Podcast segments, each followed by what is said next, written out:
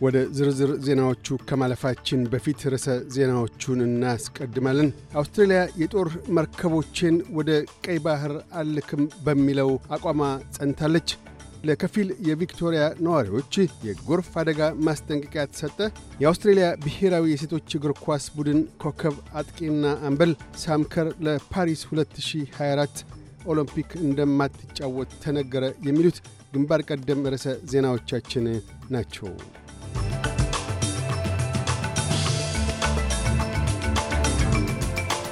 የአውስትሬልያ መንግሥት ወደ ቀይ ባሕር የጦር መርከቦቹን ባለመላክ አቋሙ ጸንቶ ቆሟል። ቅድሚያ የሚሰጠው ለአካባቢው ቀጠና እንደሆነ አስተዋጽኦም እያበረከተ መሆኑን ገልጧል። የየመን ሁቲስ የንግድ መርከቦች ላይ ጥቃት መሰንዘርን ተከትሎ ዩናይትድ ስቴትስ አውስትሬልያ በአጋዥነት የጦር መርከቦቿን ወደ ቀይ ባሕር እንድትልክ ብትጠይቅም በአውስትሬልያ በኩል ፈቃደኝነት አልታየም።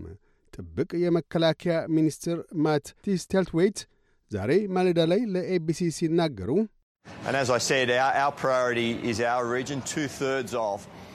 እንዳልኩት የእኛ ቅድሚያ ቀጠናችን ነው። የአውስትሬልያ ሁለት ሦስተኛ መርከቦች የግብዓትና አቅርቦቶች በእስያ ፓሲፊክ ነው። ለአውስትሬልያ ኢንዱስትሪ መሠረታዊ ጥበቃን የሚሹት የባሕር መስመሮች እኒህ ናቸው፣ በተለይም የደቡብ ቻይና ባሕርን አካቶ ብለዋል።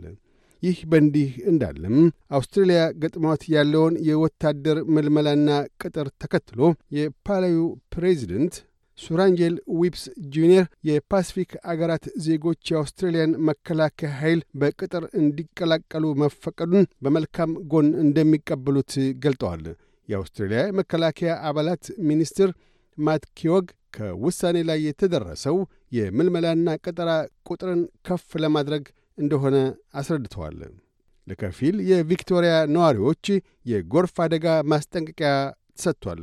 የቪክቶሪያ ድንገተኛ አደጋ አገልግሎት ባለፈው ሳምንት መጨረሻ በመቶዎች ለሚቆጠሩ የእርዳታ ጥሪዎች ምላሽ ሲሰጥ የቆየ ሲሆን ሃምሳ ሦስቱ ከጎርፍ አደጋ ጋር የተያያዙ ነበሩ። የአገልግሎት ሰጪ ድርጅቱ ባለሥልጣናት የምስራቅ ቤንዲጎ ነዋሪዎች ከጎርፍ እንዲርቁና ወደ ቤታቸው እንዲመለሱ ዛሬ ማለዳ ላይ ማስጠንቀቂያ ሰጥተዋል። በቪክቶሪያ ኒው ሳውዝ ዌልስ እና ደቡብ አውስትሬልያ ከባድ ዝናብ መጣሉን ቀጥሏል። በደቡብ አውስትሬልያ ለፍሊንደርስ ሬንጅ አካባቢ ነዋሪዎችም ቅድመ ማስጠንቀቂያ ተሰጥቷል።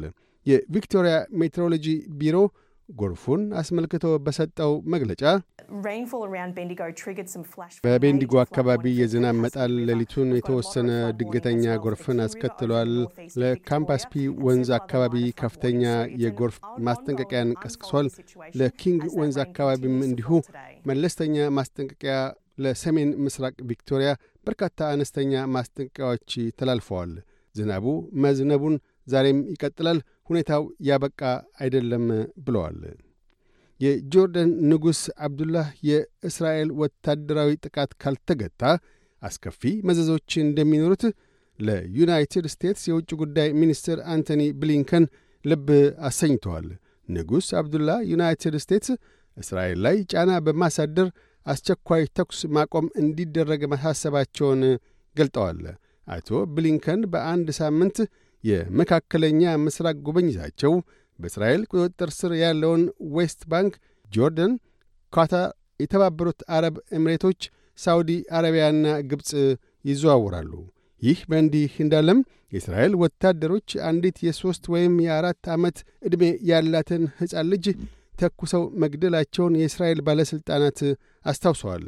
ለግድያው አስባቢ ሆነው ወደ ኢየሩሳሌም መግቢያ ላይ ሁለት ጥንዶች መኪናቸውን ወደ ወታደሮቹ እያሽከረከሩ ከመምጣታቸው ጋር የተያያዘ ነው ስትል እስራኤል ገልጣለች።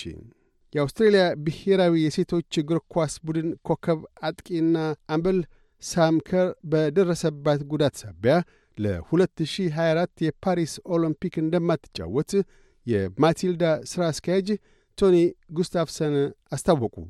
ሳምከር ለአካል ጉዳት የተዳረገችው ሞሮኮ ውስጥ በሥልጠና ላይ ሳለች ነው።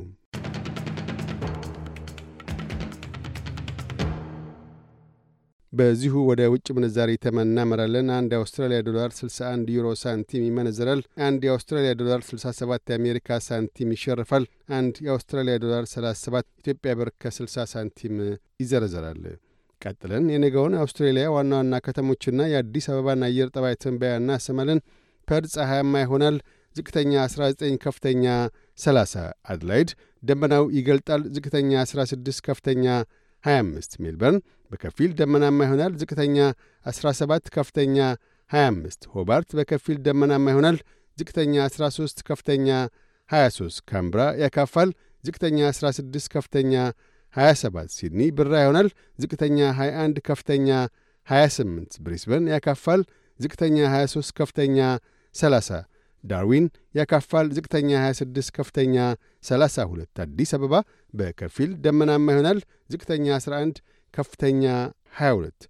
ዜናዎቹን ከማጠቃላችን በፊት ርዕሰ ዜናዎቹን ደግመን እናሰማለን። አውስትሬልያ የጦር መርከቦችን ወደ ቀይ ባህር አልክም በሚለው አቋሟ ጸንታለች።